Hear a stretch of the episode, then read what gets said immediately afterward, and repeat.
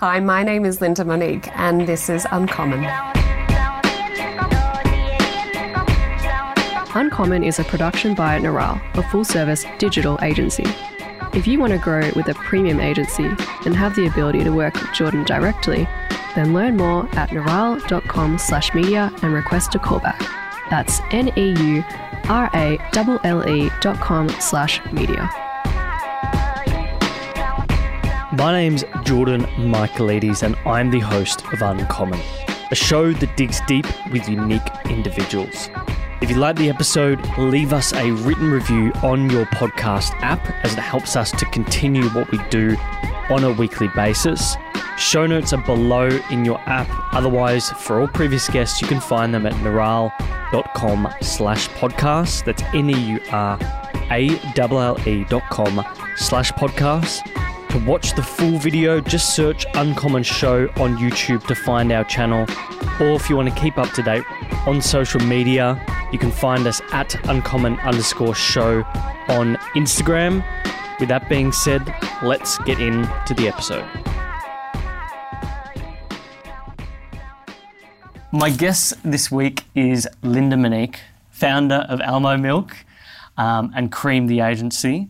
I think uh, this will be a very interesting chat on food and beverage innovation in, I guess you'd call it, the non dairy milk area. So, Linda, welcome to the show. Thank you for having me. Really exciting. I was, um, I was. It's so funny, like doing this research and thinking of openers and stuff like that. Um, you've got a lot there, which is intriguing. But I've got to ask Silicon Valley, the series. Oh, yes. Uh, who's your favorite character? Oh, my goodness. um, what a tough question. Um, the one that ends up in China and never comes back. Uh, um, Erlich Bachman. Erlich Bachman. Just, He's a brilliant comedian, by the way. I, I, he is brilliant. I would love him to like be a part of my team because sometimes when you get too serious, you just need someone like crazy like that just to really, um, yeah, balance you out. that I love on that show. There's there's a scene where, um, so I think it's at the end of the first season where they're they're screwed because they're about to present it like the equivalent of TechCrunch, right?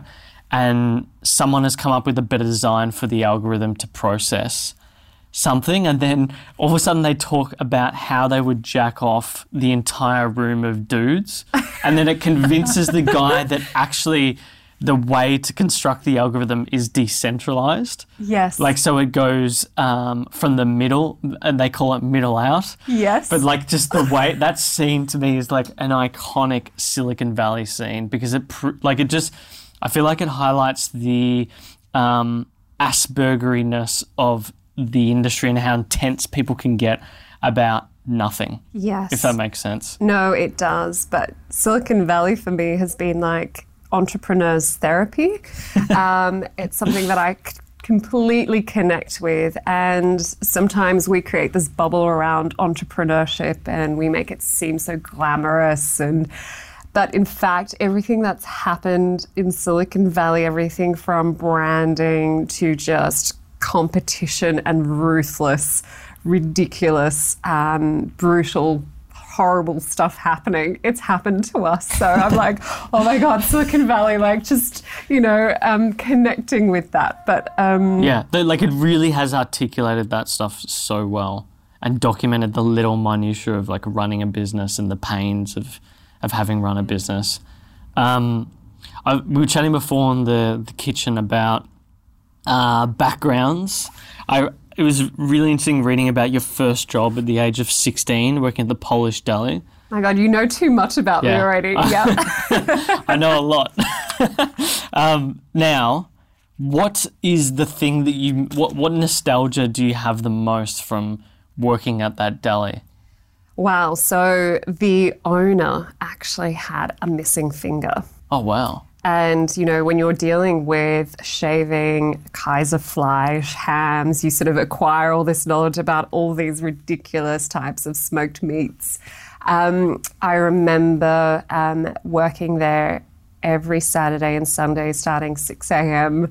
on weekends at the Victoria Market and just praying that I would not chop off my finger because I was so exhausted. And um, I think it's just, you know, to be honest, um, it was a really great time for me because you get to connect with customers. Yeah. You create sort of an elegance to serving um, customers and connecting and talking and building relationships, but also the knowledge of meat. Um, it was ridiculous. So you could ask me any type of meat, smoked meats. Um, you know, I could tell you about how it's made, what to use it in, everything from ham hocks to double smoked Russian ham. It was ridiculous. It's it's so fascinating about how um, those Eastern European uh, countries and cultures how much like preserved meats like you can tell it's such a cold environment and that the preservation of meat is like is absolute paramount Maybe I should write a book about, you know, just preserve, you know, that preserved is meats Preserved yeah. meats. Eastern Europe the uh, like a tour de jour of um,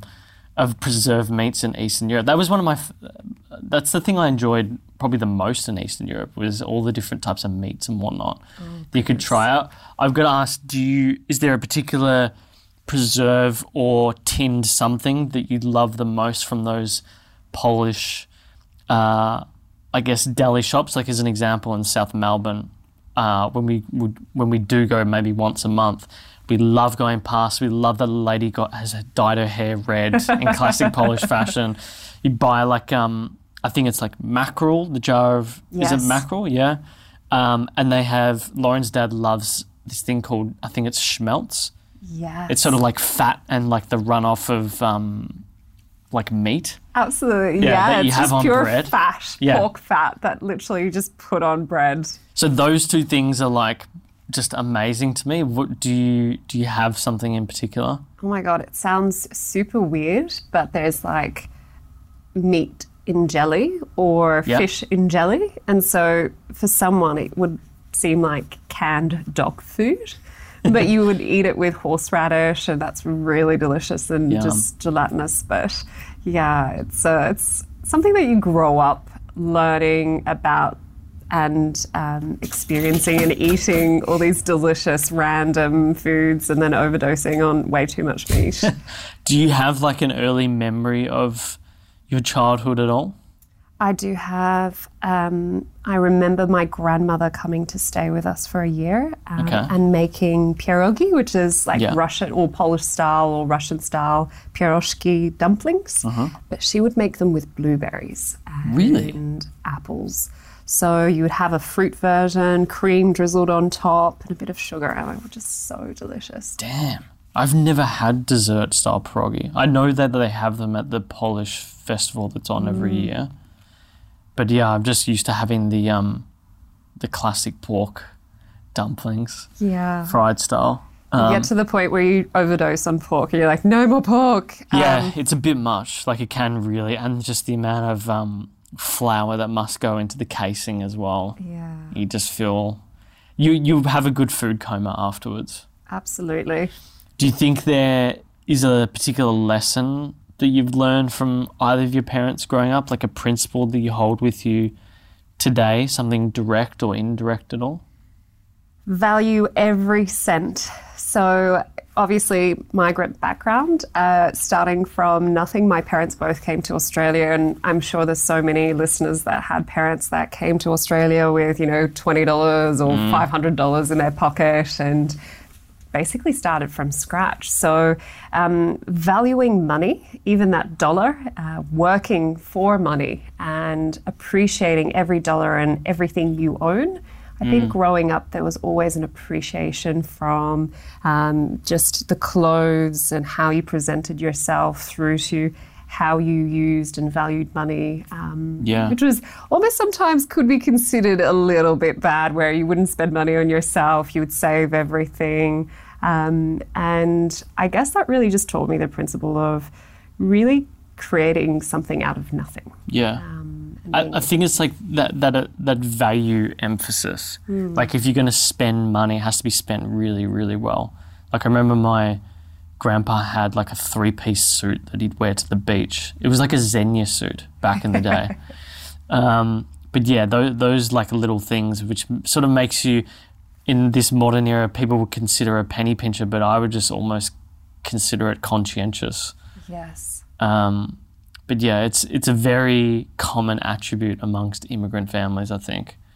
Do you, uh, your parents? Which um, do you, do you know how they came out here, or like when they came out here? Yeah, really two very different stories. Um, my mum actually got a scholarship um, whilst she was a nurse to go work with heart surgeons in London. Okay. and the first cardiovascular surgeons that were doing heart transplants. So all of a sudden, my mum got a pass out of Poland um, and could travel and eventually escaped to Greece and ended up meeting some Australians that were a part of the embassy and basically said, Gina, we need some nurses in Australia we'll organise some visas for you. Uh, just come on out. So, through living in Greece for over a year, my mother um, just met a bunch of Australians there that wanted her to come over. So, Wow. that was mum's story, which was slightly easier.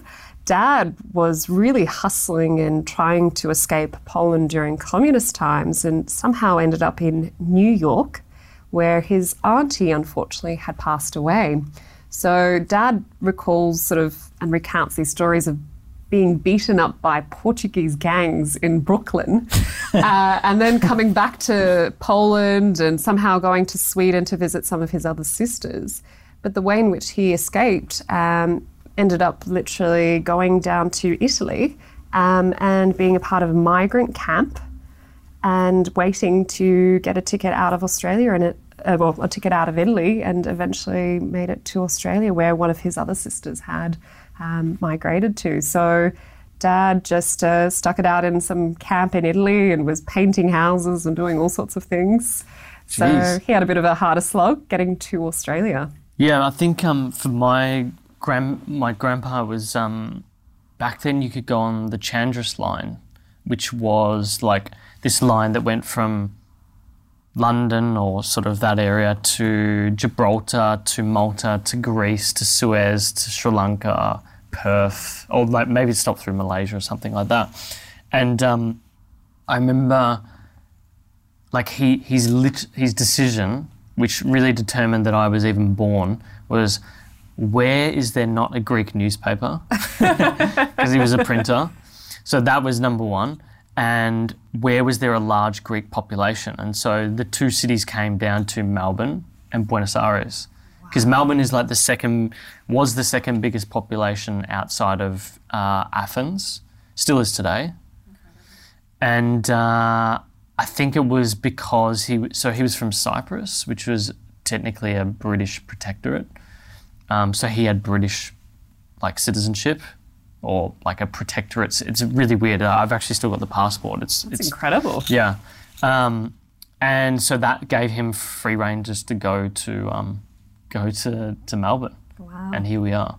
And then he went met my grandmother, and then now we exist.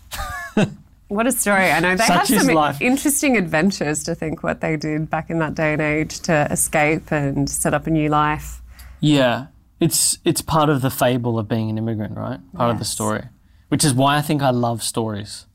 I love stories too. Yeah. I have way too many stories and I love listening to people's stories. Because like you'd be sitting at the table and stories is like everything. You'd like you'd have one family member and everyone would just go hush, and they'd speak like deeply, and then all of a sudden it would like erupt into like laughter or arguments or something like that. So that's like literally the reason why I, I love that sort of stuff. But um, yeah, it's I feel like it's a commonality amongst like immigrant back- backgrounds. Um, I know you you studied at or you went to high school Genazzano, went to Melbourne Uni for marketing. Um, you went on this exchange program in Milan and London, which is probably what sparked that curiosity for food, food and Yes. food design in particular. I think, um, and then it was, I would say, probably being a contestant on MasterChef, which really accelerated that, because you probably would have learnt then and there that hospitality isn't your thing, and and food and beverage design is maybe more for you. It's an interesting one. It's a love hate relationship with hospitality. Um, and something that's always been in my blood from um, apparently grandparents who worked in incredible hotels as waiters to my dad. First job was hustling at the Hilton, which is literally around the corner here, the old Hilton Hotel. Oh, right. It's now the having Pullman. yeah, having parties with Elton John and being the head barman and um, catering for these Jewish events uh, in Elsternwick in the day and age of the ni- 80s and 90s. Um, hospitality has always been in our family and that way of serving people and creating. And so I think cooking and combining that love of hospitality just came so naturally. But MasterChef absolutely um, threw me into this whirlwind of food, cooking, restaurants in Melbourne. But it was actually a real dislike for um, how the industry was run. Um, and we're going back now. I was 21 at the time. Um, just a real disconnect with obviously how um, restaurants and organization essentially is run and sort of the lack of respect, the value, lack of values, um, overuse of drugs and um, just abuse in general. I thought this is not a sustainable career, No. especially being a 21 year old um, female. This is not going to end up being anything that I considered a dream. No, I mean I worked in hospitality for years. I remember I wanted to be a sommelier, and one of the first interviews we did was with my boss Angie from the press club, and she was she was the one who really taught me about service. She would call it like philotimo. Philotimo in Greek means like uh, humility, and um, that was sort of one of the first experiences I had in hospitality that taught me about that. But by and large, if you look at the industry, like you don't meet many people that are there past the age of 40. You don't meet many, like most of the staff are casual staff. And you have a core of like 30% being full time and they're a bit older and they've been in the industry for a while. But by and large, most of like casual staff that are brought in for seasonal stuff. It's not like the Italian waiters that had that as their entire career, and No. you'd see them grey haired, you know, serving and It's very few and far between. It's only at like really, um, really restaurants that would have like a hat where you would expect that. So like the Press Club was one of the few restaurants I worked at where the bulk of staff were full time career hospo types, and most of them were over the age of forty and like really well seasoned. But even then, like the chefs, just the pressure on the chefs is insane. The hours they would do. That's what I found interesting about all this stuff that happened recently with um, George Calombaris and how they got caught out. They self-reported about um, the the monetary issue that they had, where they weren't paying people the award. But I was just thinking, like, the entire industry is based on that. Like, have you ever met a chef who worked thirty or forty hours a week only? never. Like they do eighty hours, and they they're on salary. it's unbelievable. Yeah. So, uh, yeah, the whole industry is pretty wild. Um, do you remember like your first early moments of experimenting with food at all? Yes, I uh, was doing some baking uh, for a school bake off, and I wanted to make toffee. I knew that was such an Australian thing, you know, there's toffee with sprinkles on top. And I thought, okay, well, it's sugar, it's water, put it in a pan. Clearly didn't know the process, let it boil for a little bit. And I got this white syrup. And of course, it didn't set, and so it was an absolute failure. But there was this curiosity about, well, why did it actually fail? What what is um, what is cooking all about? And I think it was just curiosity of observing, watching food being made. Even when I was working um, in hospitality jobs throughout university, I would always watch the chefs, look at how they were creating food, and I would just simply observe, experiment, fail a few times, and then be able to really make something amazing. Um, so it was just through uh, high school, but funnily enough, my mum's like, "Don't even study home ec. You're, you know, that's going to be absolutely stupid. It's not going to help you with university degrees and blah blah. And that's just a passion. Forget about it." So I was like, "Okay, I won't study that. I'll just do another math subject instead." So I ended up taking like three or four other subjects that were more science and maths focused, which is really bizarre. Huh. But um, that probably did help build an awareness of what it takes to make something, if that makes sense. Like, I feel like that mindset of having procedure would probably help with the eventual design of food products Mm-hmm. later on down the track. Well, actually, I would almost consider it a formula. It's like a, I won't say a maths equation, but there is ingredients, there's a percentage of proportion where you can experiment and play with, there's limits to those ingredients.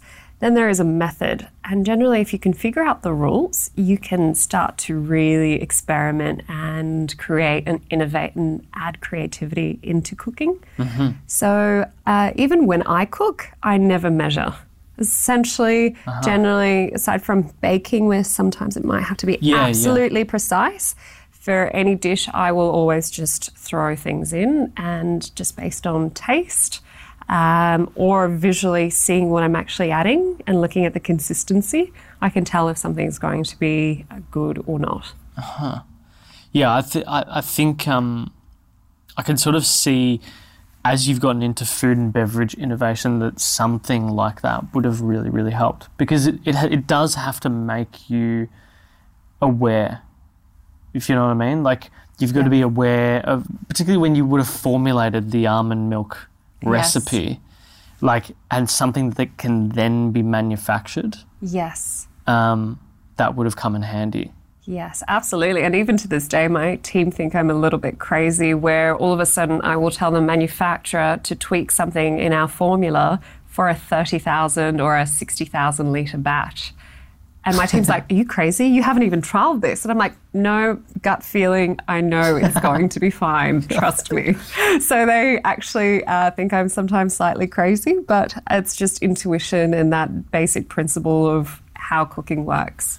I'm really intrigued to get into the process of how this is actually made because I was watching like non-stop videos about the making of almond milk. Yes. Like the other day on YouTube. That's what I was literally watching last night. Wow. No, because I just it's it's super super fascinating. So we'll get into that because I think your process is quite unique in comparison to the industry standard.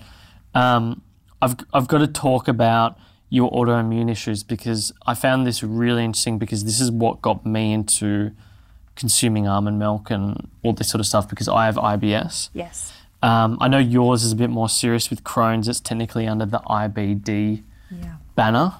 Um, we've got family members who've had um, Crohn's. I've actually had like a family member had to have part of their bowel Guts removed. removed. Yeah. it's not fun. it can be really serious. brutal. Um, how did you? When did you sort of? When you noticed those differences, what were the major changes that you started making to your lifestyle? Because in a lot of cases with any inflammation of the gut, it is often lifestyle related. Yes.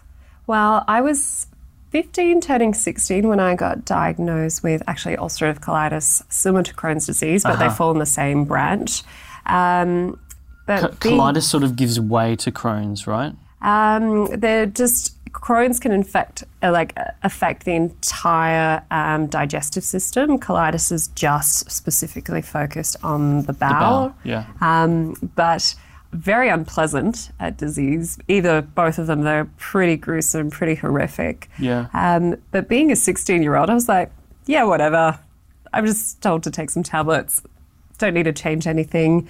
Um, and it was actually through a very painful process of going in and out of hospital for the next 10 years that I was like, okay, clearly I've got to look at alternatives and let me see if I can change my diet and try um, a paleo diet and then let's try this diet and let's remove dairy from my diet and maybe let's take out meat and let's take out this. And it was just this constant um, evaluation of what I was eating. But that whole limitation of food especially Yeah. then being on MasterChef at the age of 21 I actually never told the producers that I had the disease and that I was actually recovering from an episode but I was on steroids at the time. And when you're on steroids, you're literally like hyper, you're wanting to eat everything, everything from donuts. It's like, I don't know, maybe being pregnant or something, but it's. Well, it's changing your crazy. hormones. It's absolutely crazy. And sometimes when I was in my weakest state, and you know your guts are bleeding inside out you're literally on you're deprived of all essential food so you're on rice you're on stock you're on uh, white bread. You can't have fruit or vegetables. You can't have anything that's delicious. Um, no alcohol no sugars. And so being on this bland diet of nothing I would literally start to fantasize about food. I'd be like, oh my God, that sushi, just fresh sashimi and chocolate. And oh my God, I will eat this when I'm better. And I would look at food completely differently. So it was interesting how being op- like oppressed and denied basic, delicious food somehow drove me to love food and cooking. But that obsession became, I won't say unhealthy, but my love of just everything from wine to the most delicious, you know, indulgent food and dining at the world's best restaurants. Um, that eventually took its toll where I would still keep getting sick and end up in hospital back in the same sort of horrible cycle. And eventually was really looking and trying to find solutions. And a lot of that came down to being on an anti-inflammatory diet, so reducing amount of meat consumed, reducing the amount of dairy, um, and just trying to keep a bit more of a balanced diet. Yeah. Do you find yourself mainly being sort of pescatarian slash vegetarian today? Yes, so definitely, you know, the flexitarian or majority plant-based. I love seafood, but um, everything in moderation. And even when I was living in London, being like poor, I would just eat vegetables and tinned chickpeas and focus on a really plant-based diet. Yeah. Yeah, I found more and more that eating um, sort of a Mediterranean diet, I, I think there's something to say about where your ancestors have come from. It's obviously really hard when you've got something like an IBD type disease. Um, like IBS in comparison just pales in comparison to what that is. I'm just, you know, like I'm, I've had f- this friend of mine who has uh, Crohn's. It sounds similar, like he would have to go into hospital and get sort of um, a transfusion, not a transfusion, but Infusion. what, what, what would they normally give you? So, uh, when you're very sick in hospital, they'll um, inject you with high doses of steroids to Yeah. first suppress your immune system. And there's a new class of drugs called immunomodulators, which basically tweaks your immune system entirely. So, I actually go into hospital every eight weeks for treatments um, to have these infusions. Wow. Uh, and that keeps me sort of ticking along, really, um, and alive and out of hospital without my guts removed, pooping out of a bag. So I'm actually really blessed Yeah, that you- I have not had major surgery. Something that I have been this close multiple times to having my guts removed, um, which is a scary, really scary um, thing to face, especially when you're a young 20 year old, um, to just even imagine and how that could impact your life and the changes you then need to make to your life because you're literally shitting out of a bag. It's Yeah. horrific. Yeah, it's really, really bad. Um, like I said, that that family member has had like part of their uh, bowel removed. It's not. He's so particular now about his diet, but he has to be. Um, you. It sort of seemed like during this period is where, in a lot of the interviews you spoke about, you were going to non-dairy based milks, and probably like most of us that switched to this, you thought, God, this stuff is shit. Like it's it's either sweet or it's full of things. Like for me, as someone who had fructose intolerance and lac- lactose intolerance, like the amount of things in it would like set me off. So I couldn't even I couldn't even really have it. Um, I just want to think of what I used to have like a couple of years ago. Almond breeze, but I couldn't have more than like 50 mils at a time because it had like um, it has so much stuff in there. Yeah. And then I moved to um, I don't know what you think about them, but Australia's own. I don't like that they put sunflower oil in it though. Yeah. And then now, in the last six months, probably I've been consuming Almo. That's why when I got the email, I was like, because next door, the cafe downstairs next door, uses Almo, It's amazing. and um, I would always get like an almond hot chocolate caf- uh, latte or whatever, and I was like, oh, what's the um, what's the milk Almo? And then like I saw it more and more, and then I noticed the IGA up the road supplied it, so we switched to that like probably six months ago, and it's a lot.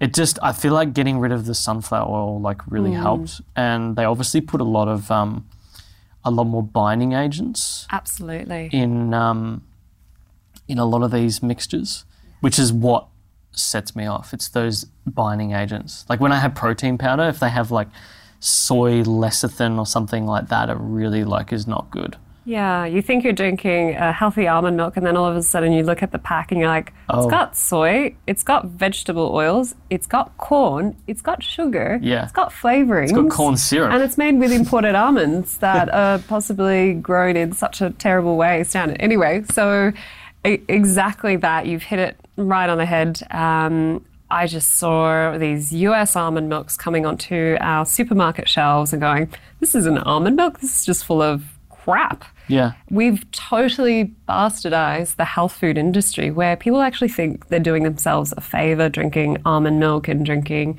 uh, soy milk, um, but yet actually don't know how it's made, Yeah. what's in the product, what's in their almond latte. Yeah. And it's like, guys, why are you even drinking this? Um, but look, we are so time poor in this day and age. We assume we read an article, we'll then jump onto almond milk or we'll jump onto eating high protein diets, but not actually understand the impact or the quality of what we're consuming. Yeah, it's sort of to me, it, it was like the low fat thing in the industry. You know, like how everyone got into low fat, Yeah. and then most of the low fat is just stuffed with sugar Yes. to to you know replace the cal. Like you got to in food design, you've got to replace the calories somehow. Yes. has to exist to make this thing work. yes. Um, so to me, it was like a big aha moment. I'm sure you would have had the same.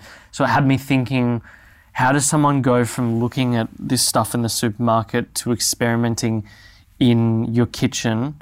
And what did that first experimentation look like? It was interesting, but I actually sort of skipped the kitchen part. I ended up going to um, a company called Dairy Innovation Australia, which was a government funded dairy focused plant, and literally went to speak to some food technologists, handed them a bucket of this beautiful almond paste that I had gotten my hands on. Um, and said, guys, we need to come up with a really premium almond milk. I want more almonds. I don't want any other ingredients, just keep it as clean as possible. And I want it fortified in calcium. So, what does this formulation look like? And so we started dabbling. We created six or seven different variations. We tried um, different ratios to understand the sensory taste and um, sort of the nutritional profile.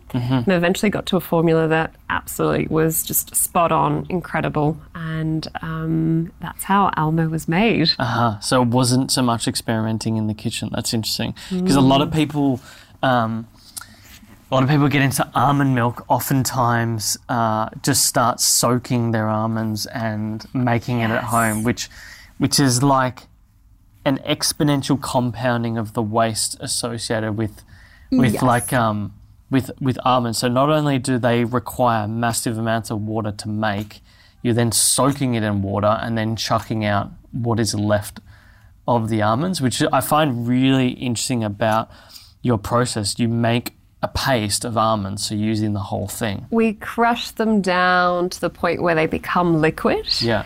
Um, and that's the biggest difference is actually uh, people that drink almond milk don't actually know how it's made. Often they think we just throw almonds in water, blend it, and um, here's this magic sieved out almond milk product. But what ends up happening is essentially activated almond milks count the water they soak those almonds in. So when you read a 10% activated almond milk, you're not actually drinking 100 grams or 10% almond content. You're drinking closer to a 2 or 3% almond based product. Consumers don't know that because both the water that is counted as part of that percentage and that pulp that gets disposed of is so environmentally unfriendly that yet consumers think they are drinking something that's sustainable and something that's Yeah. really, you know, nutritious. Um, Yeah, you have a serious marketing opportunity there. Like I can see it already from a video campaign perspective. Um, you could do a wild campaign that really like triggers people's imagination as to what actually happens with because like i said i watched videos and videos last night of how almond milk is made and i cannot get over how much is wasted And it's so inefficient and that's a scary thing, but I have for the last three years been trying to figure out how we actually communicate that to our consumers because it takes a little bit of time. And right now, our attention spans, even on Instagram, are less than 15 seconds. Um, how to communicate such an intricate and detailed message is one of our biggest challenges right now. it's got to be super overt i can see it already it's sort of like um, Waste. Um, you wouldn't you do it like a campaign um, similar to uh, do you remember like you'd watch DVDs and if you wouldn't steal a handbag. Do you remember that fucking cheesy Yeah. and it still remains in people's memories? You do something like that where it's a real comparison of the two side by side. You can do it in less than 10 seconds easy um, Might have to get your consulting expertise on this one. Oh, 100%. like I can see it already and I can see it. Um, it's, it's one of those things where it is just not known by people, but it is so, like the market is getting bigger and bigger each year as more people move to almond milk. Absolutely. I mean, I know there's oat milks now. People drinking oat milks at cafe and whatnot. Um, so you've come up with this mixture. You've got it. Now you're thinking, you know, you've been working on this for 18 months. You want to launch the brand. How do you come up with the name? Because the name selection is really smart because it has immediate connotations to almonds yes. but I think the smartest move you make was made was deciding to go down the route of baristas because that was like as an example how I found it and also an easier procuring area than say supermarkets mm. because supermarkets you're waiting on a big honcho decision maker whereas in cafes they're all decentralized You've got many different people that can make in, you know mm. cafe owners but yeah sure I'll give it a go for a week Well, I loved cafes to begin with. So Yeah. I, in Europe, anywhere where I was traveling, I would always find the best cafe I could or a roastery and just connected with the people. And so I've had this love of cafes. And I always saw an opportunity. Well, if there's almond milk, someone's got to create a beautiful premium quality almond milk for the cafe market to use. So that was always our number one proposition. We never wanted to focus on retail, but just the cafes. And making an almond milk that was really high quality that would work well in coffee. Uh, so that was our original proposition. Um, but the biggest challenge, funnily enough, was when we actually launched, we came first at Melbourne International Coffee Expo. Um, our price point was $1 higher than our major competitor that had literally launched a product that very same day that we had launched um, with big budgets, crews on the ground in every state. And all of a sudden, we were at war in this ridiculous situation in Melbourne where it was like, how much free stock could you give to cafes? And um, so, actually, we realized that retail was, in fact, an opportunity for us that our competition couldn't access. And so we almost pivoted, and uh, well, we did pivot actually, and ended up focusing more on retail than cafes. We still service cafes, Yeah. but retail has become a primary focus for us. Yeah. And that's everything from health food stores, independent grocers, IGAs. And over the last three years, we've built our entire business off these incredible independent um, supporters of ours. the name Almo. So, yes, going back to Almo, um, really simple. Originally, it was going to be called Matilda's Milk because being very Australian, I thought, what's a really beautiful, innocent, lovely, um, neutral name that really can convey the message of being clean and nourishing?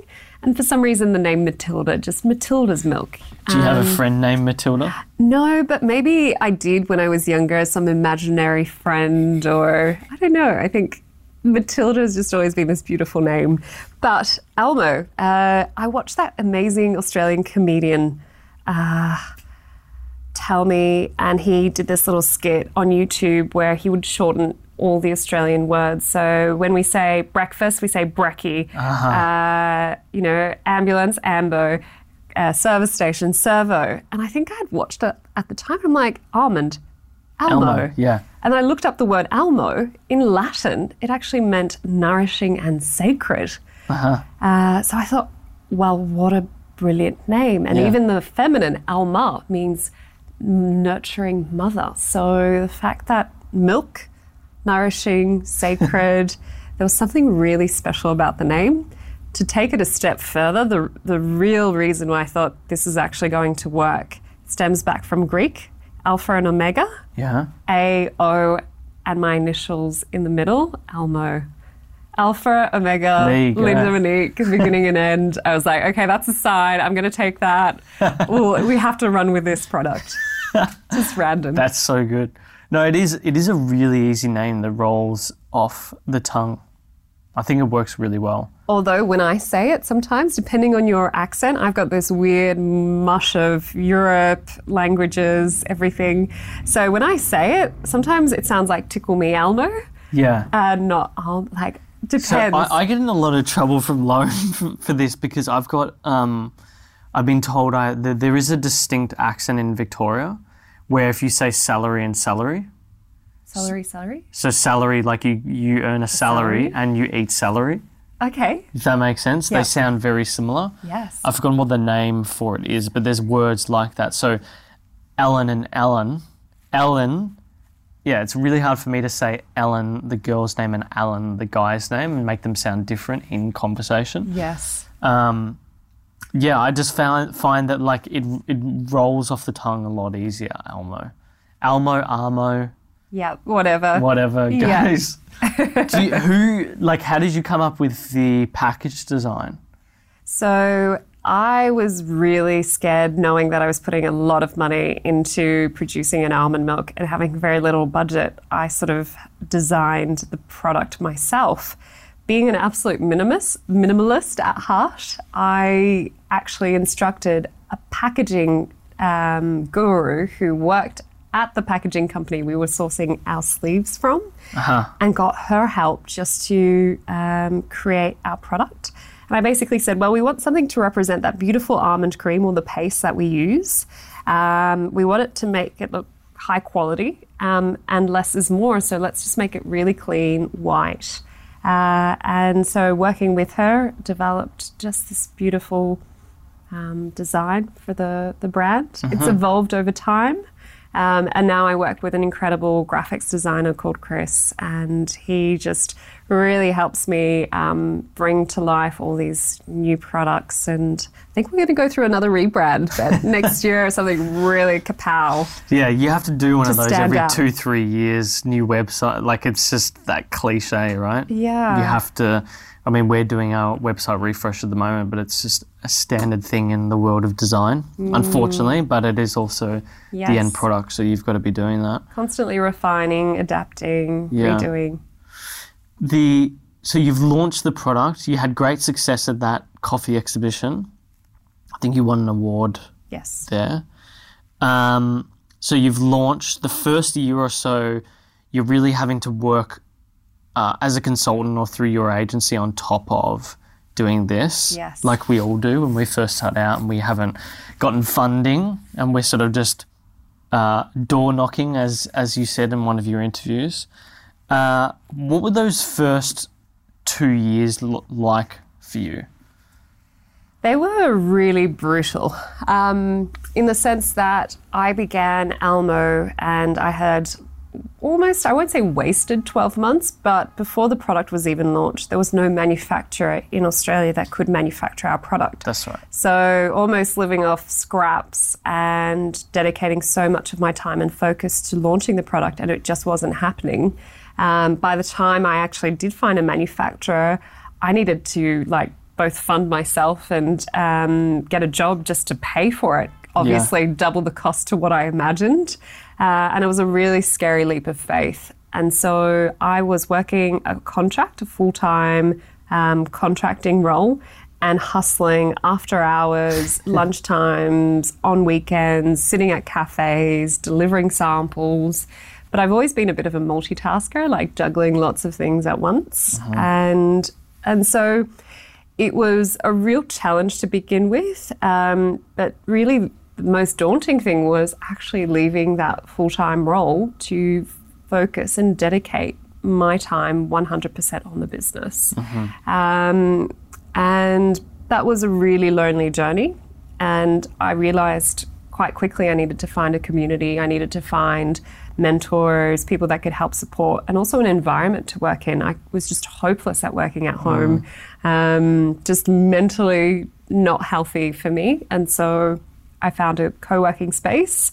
uh we're at the Commons. I joined. Um, Great little spot. entrepreneurs organization. There was an accelerator Oh, really? program, so that was fabulous. And even this year, um, I've been a part of a program called the Marketing Academy, which Uh-huh. has been life changing. Wow. Yeah, and, um, Dan Monheit, who runs Hard Hat, which is sort of like one of the biggest independent agencies here in um, in Australia, he uh, he's been part of EO for quite some time. He's saying like it's really really useful, and you I feel like I feel like he said you have to be invite you have to have an invite to get into it or something like that. Entrepreneurs organization, you need to be at least making US $1 million. That's it, yeah. Um, but they do have accelerator programs for early stage startups. So if you're making more than 250,000 US dollars, you can apply for the program. It just means that you've already validated your business Yeah. and you're figuring out how to scale and you need support on how to scale that business. So Uh-huh. um, there's definitely different opportunities there. Yeah. So if you think about you've launched this, you're scrapping away, you're telling your family at Easter, Christmas catch ups. When was the first like family catch up where you realized you could stop sort of people really like believing uh, and seeing the the method behind the madness and, and the results, so to speak? I don't quite know when my family really believed in the product. Like, I think they've always been supporters of what I have done, but I have taken on so many roles, had so many ideas, ambitious projects on the run that they're like, yep, whatever, Yeah, it's yeah. just another thing, and who knows. Um, but I definitely think it was probably um, the realization when I had one Telstra Businesswoman of the Award.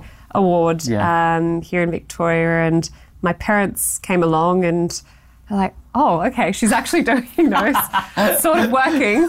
She sort of knows what she's doing." but, so funny. uh, yeah, it's interesting. My dad has always been a real supporter, and even hustles. They live now out in Woodend, and l- will still deliver almond milk to the local cafe in Woodend, Milko. That's gold. and uh, yeah, it's just really brilliant. So I've, I remember when um, when the thing from my parents is when we interviewed. Um, there's some more water there, by the way, if you want some. I just like holding glasses, design, aesthetic. No, Yeah, and I think it was like the interview with Jeff Kennett, and they were like, "Oh, this is actually a thing," you know, like it's not just some little hobby that his Yeah. latest project, like it's actually turning into something. And it's so funny when you have. That's when you know, because your family is so raw and honest with you. yes, Friends will just tell you, "Oh yeah, it's great. Like what you're doing is fantastic," and then they just go home and they're like, "Oh fuck, I don't know what this Yeah. person is doing." if you come from a migrant family, it's Yeah. either you've got a corporate career, you're a lawyer, you're a doctor, you're something. But if you're doing all these little random things, like what is it that you're doing Yeah. again? Is that Yeah, and they're always saying like, "Are you sure you don't want to quit that job? That job's a very good job. You know, you get paid very well, Stability, super." security. Yeah. Yeah, so I can imagine those first years would have been like that. Um, I found it interesting reading a few of the interviews. Like you're responding obviously to a, an email or written interview. You're answering emails at 10 p.m. on a Friday night. This is sort of the the standard of running this sort of business. I'm going to ask you what your day to day is like because you've been asked it a million times, and we all know what it's like running a business. But I guess I'm curious for you running a business, what do you love the most about having a business versus working for someone? Like, there's no doubt that working hard is part of it, but having that freedom and flexibility mm. is, is what I love the most about it. Yeah, I guess freedom is an interesting concept where you might find freedom in a corporate role, but you might find freedom running your own business. At the same time, you're almost tied into a business. You've invested your own money into it. There is a much, it's a much harder escape, let's say. And so you have different shackles with running your own business or working for someone else. So it's um, a bit of yin and yang in that sense. but funnily enough, when you talk about what does your day look like, my day really is how I design it and how I um, decide to manage it. And to be honest, it's actually not what most entrepreneurs or what you hear as a successful entrepreneur in all these business books where they're up at 6 a.m., they've got routine, they've got structure. I really just wing it. I focus on um, figuring out what my energy is doing, how I'm feeling. Um, if I need to step away from the business and just stop and reflect and disconnect from it a little bit. And then there'll be periods like the last six weeks. Every weekend, I have been working at some show or overseas in China at a trade show, and I have not stopped. But I didn't set my alarm this morning. I got up at eight forty, I think it was. Ooh, um, it's nice. And you know, generally. It really varies, and I actually don't mind that, but that probably suits me and my style and my routine of not really having a routine going, right, you know what?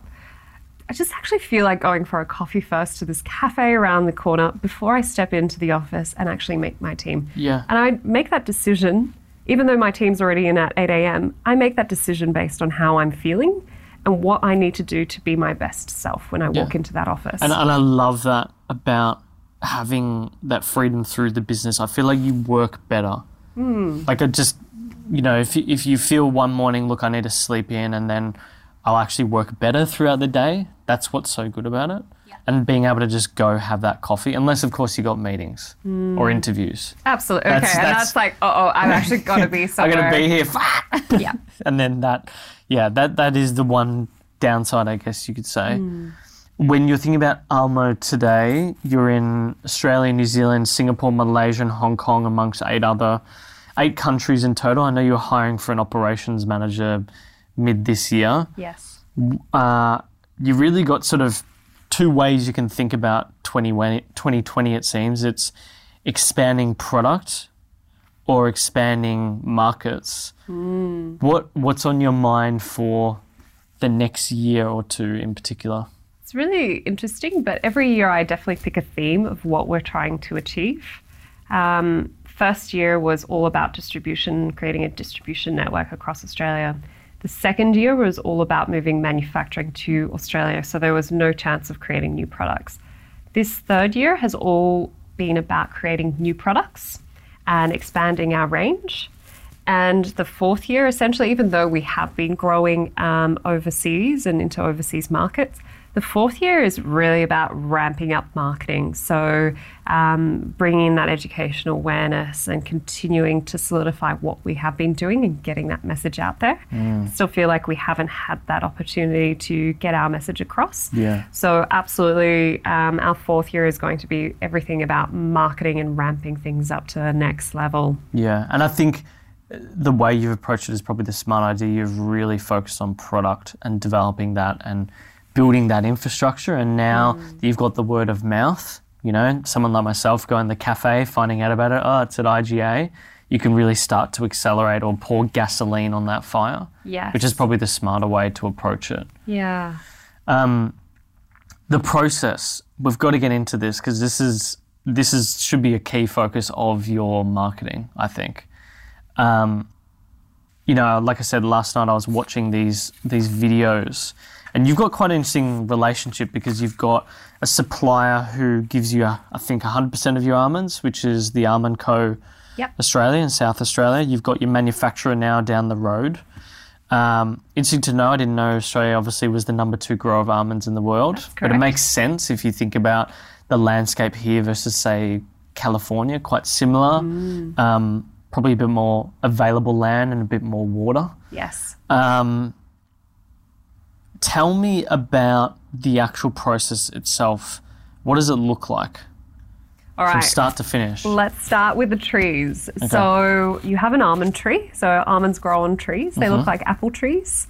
And harvest happens once a year. It happens in February through to March. So once a year, almonds will be harvested.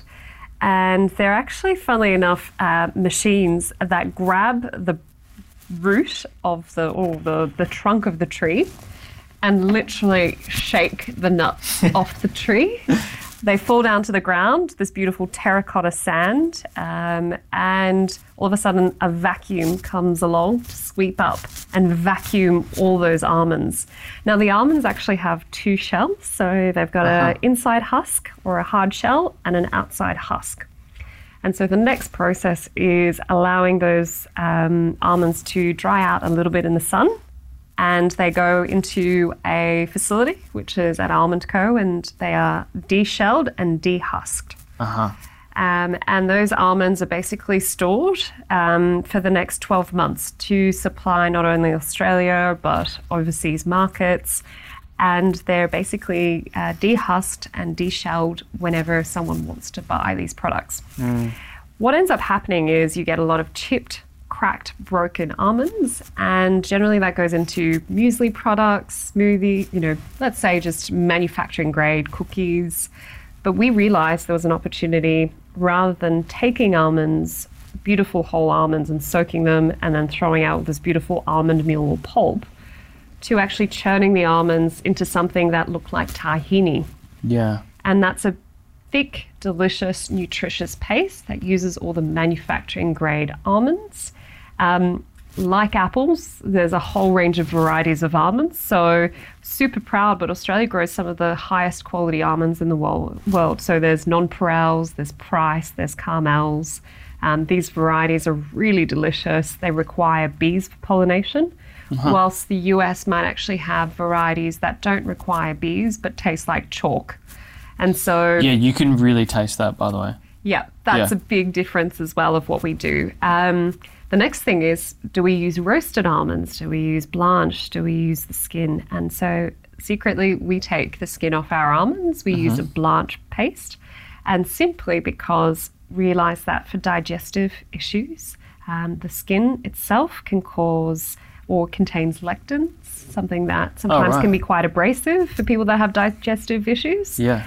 um, but also using um, the almond, it just a blanched almond, it creates a white, luscious milk when you um, pasteurize that with water and calcium and salt. So That's really interesting. that's another little secret. So sometimes if you pick up an almond milk off supermarket shelves, I guarantee you it's um, natural almonds with the skin on, which is a bit, Yeah. and also roasted roasted almonds as well, which might not actually have the nutritional benefits of a, a natural delicate almond. Well, because I was wondering that why doesn't Almo give me digestive stress? Because it does has it has xanth xanthan in it. Yeah, Yeah, it's a it binding has agent.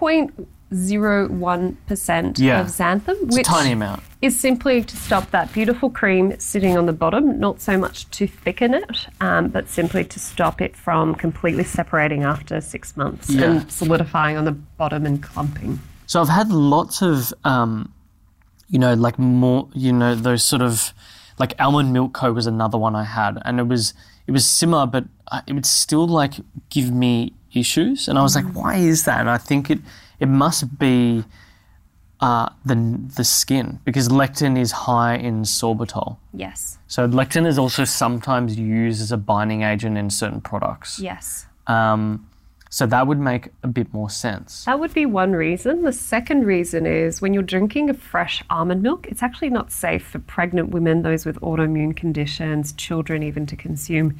The reason goes back to those almonds dropping down on that beautiful sand where there's kangaroos pooping, oh, there's wow. bugs, there's you name it. So almonds naturally contain low levels of things like E. coli, salmonella, aflatoxins. And when you throw an almond into water, you're basically germinating any bacteria in that water and soaking it. So after 48 hours, you've already got almost a higher level of bacteria. and then that's why almond milk goes off so quickly when you make fresh almond milk. Uh, it's a real um, interesting insight where people go, Oh, I want to drink fresh almond milk. But at the same time, it's actually riskier. And sometimes you might not trust the barista that's accidentally left that bottle for three days or Yeah. four days and it's actually gone off and it's curdled and it smells funny, but baristas don't notice that. So Well, that's they an, don't bother to check. yeah, so that's another reason why we decided to create a long life product that was actually safe for those with autoimmune conditions, women breastfeeding, um, pregnant women, and children. When can we see? I don't know if you are at the moment, but are you stocked in Coles or Woolies at all, or is that going to Funnily be enough, happening? we are both actually. Uh, so Woolworths, we're in 50 select stores here in Victoria, and funnily enough, we're working with Coles Local at the moment. Okay. So there is a new branch of Coles, which is more of a local focus. Aha, yeah. Uh, and through our distributor, they've managed to get their hands on Almo, and it's sitting there on shelf at um, Coles Local. I think there's one in St Kilda. There's one somewhere in the eastern suburbs. I think in Hawthorn, Right. Taronga, maybe. Do you know? I saw recently there's um, a Coles opening at the top of Bourke Street, not far from where we are here in East Melbourne. And it was going to be an express, but I think it may be one of these new. Is the new local thing sort of they have more organic food and stuff like that? Um, it's interesting. I think it's a really refined offering, um, local based products. So if there's any Victorian products, they'll try and prioritize adding Uh-huh. that. A bit more of a premium offering from the day to day usual stuff that Yeah. you find at Coles. The size and the format is quite different, um, and it's also more experiential. So you can fill up your own jugs, you can do all sorts of other things. So retailers are now testing and trying to refine what it is that they offer for consumers and Yeah. customers. Okay. You mentioned before, or in other interviews with this process, um, just going back to farming, about irrigation practices in Yes. California versus Australia. What were like the key differences with that? Big difference. Um, if you own a piece of land in California, you can basically take all the water that is beneath that land um, Okay. and you don't pay for it. So, Really? whatever you find, it's yours. Whilst in Australia, um, with every piece of land, um, there's basically brokered rights. So, you're paying for every megaliter of water you consume. Now, this brokering system in Australia, all of a sudden there was a range of companies buying up um, those brokering water rights, and the price essentially fluctuates. But give a drought, given the drought obviously in Australia, um, water goes through the roof. Or when you see more um, trees being planted, more vegetable crops being planted, more grapes for wine, all of a sudden the demand increases. So, basic business principles. But here in Australia, we have significantly um, improved our irrigation standards and water practices.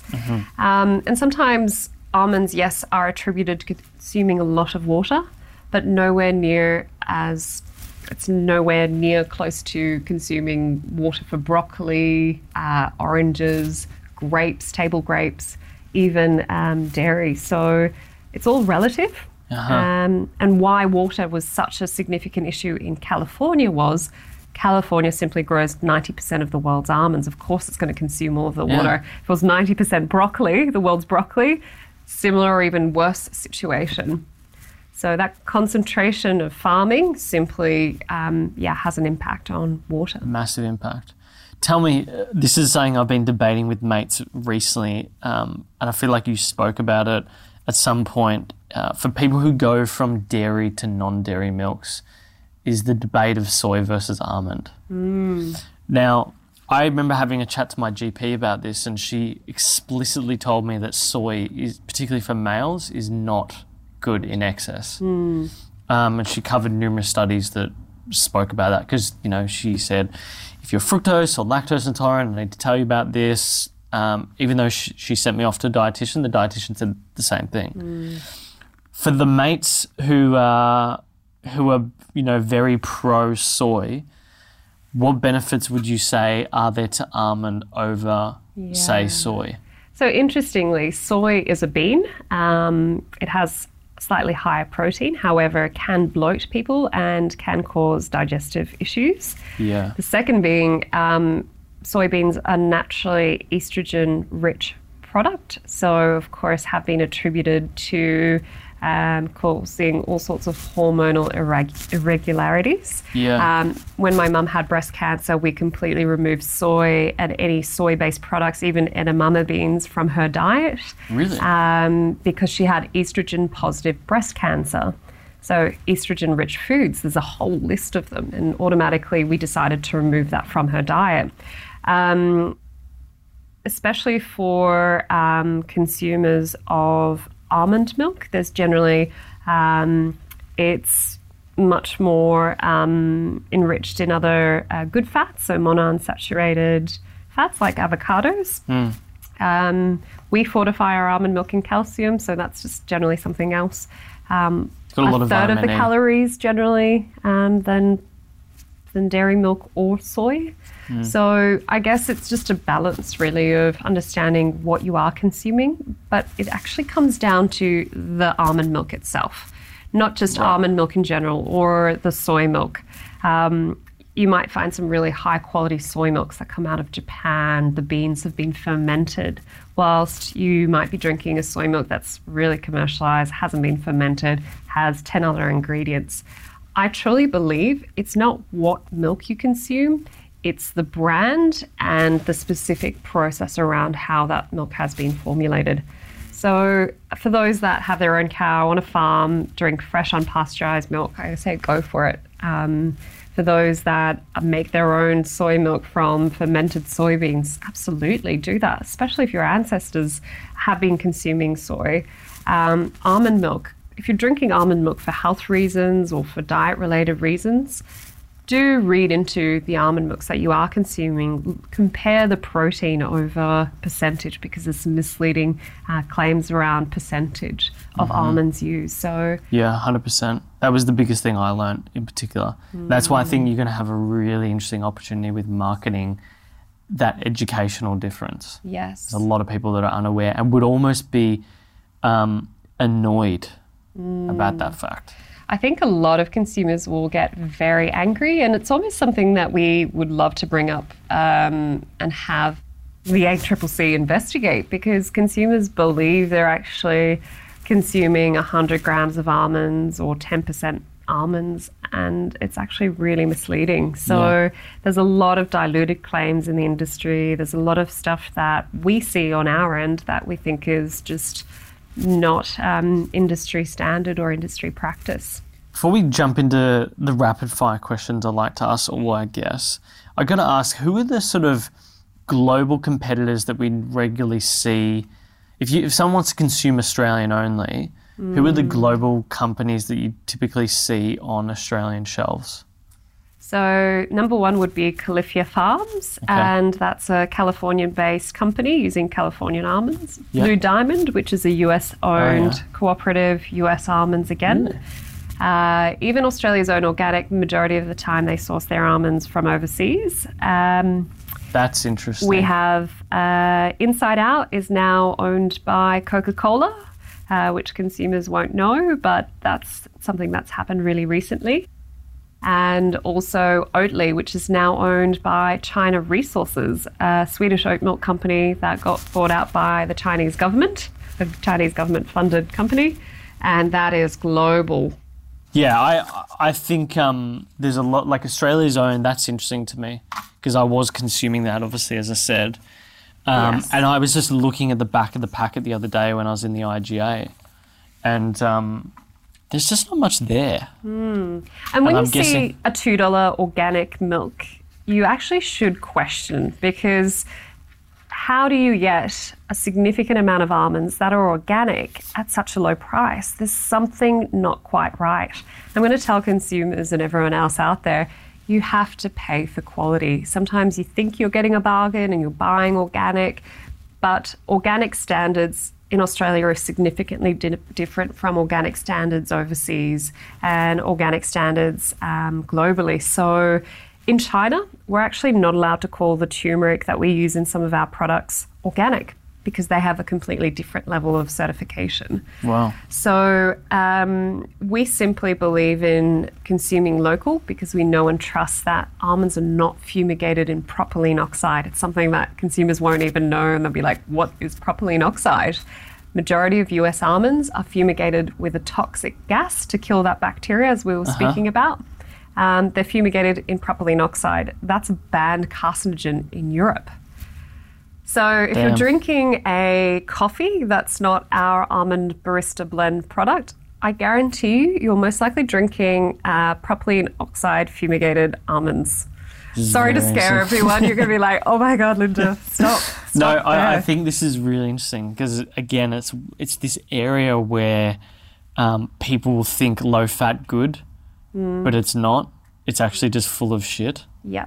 and um, I think there's going to be quite an awakening, which is going to be very interesting. We need like the MasterChef version of the health industry or something just to like really shake and educate consumers. yeah, no, you could definitely. I could see a campaign already. There's there's some interesting stuff there. Um, all right, rapid fire questions. We've just gone over an hour. Uh, what's your morning routine look like? Uh, wake up, definitely get out a really good batch of coffee, so coffee beans from any roaster, and make myself a filter coffee. Okay. That's my morning routine. Uh, and if I can't be bothered making coffee, I will walk to our nearest cafe and just have a ritual, close my eyes, meditate, and think of what I need to achieve that day. Okay. At night, how do you decompress? I have become really good at blanking out my mind, and absolutely Netflix binging is a good one, or uh, going for a walk back from the office to home um, is generally what I do. Okay. Netflix, what have you been watching recently? Or Mind Hunters. That's really good. Mind Hunters is brilliant. Uh, the Crown, of course. Yeah. Really inspiring. Great series. And uh, what else? I'm sure there's a lot to catch up on on Netflix. All right, last question for you. You've got to pick a book. Christmas is coming up for the audience. If you had to gift it to them, what would it be and why? The most recent uh, and I think first Polish woman to receive a Nobel Prize for Literature, Olga Tokarczuk. I can't pronounce it properly. I should be able to pronounce it. Flights. It's a really bizarre, interesting, magical book that she's written. Uh, and she's also won some Man Booker Prize awards. But absolutely uh, love her style of writing. It takes you to another level. It's a really unique style and something that will inspire the imagination. I think we're oversaturated with business books and five tips and Yeah. do this and do that and productivity and efficiency. Get out of your world, be inspired by something else, rethink what you are here on this planet to do. Yeah, I'd agree with that. I'm reading a very interesting book at the moment called Tribe about um, it start the premise of it is why did a lot of white settlers in America run off to join Indian tribes? Ooh, why? And uh, well, the reason is community, predominantly. Yeah, so I'm getting into that at the moment. But it's actually by a, a writer who used to do um, like war documentaries, and he talk he he speaks about the parallels between um, uh, a group like a platoon being a tribe, and how a lot of the times when these soldiers come back from war, the reason they have PTSD or or issues is because they're no longer with their community or their tribe, and they can't deal with it. Fascinating. So it's super, really interesting book. Um, anyway, I'm only about a third of the way through. So, um, Linda, thanks for coming in. Pleasure. How can people find you and Almo on the interwebs? Definitely Instagram is probably an easy way to stalk us. So Almo Milk, or um, yeah, definitely LinkedIn if you want to personally connect. I'm always mentoring certain uh, businesses and individuals. I love connecting and catching up with people for coffee. So definitely LinkedIn, Linda Monique, or Almo Milk, or www.almomilk.com.au. Awesome. We'll make sure we link all that. But um, thanks for coming in. Thank you. It's been a pleasure. Awesome. Thanks for listening in to this episode. If you like it, do leave us a written review on your podcast app as it helps us continue going on a weekly basis and we do love reading those reviews as well. Uh, if you want the show notes, you can find that below or with our previous guest at neuralle.com slash podcast. That's N-E-U-R-A-L-L-E dot com slash podcasts. To watch the full video, search Uncommon Show on YouTube, and to keep up to date with behind the scenes and clips for the show, you can find us at uncommon underscore show on Instagram. But until next time, guys, thank you so much for listening.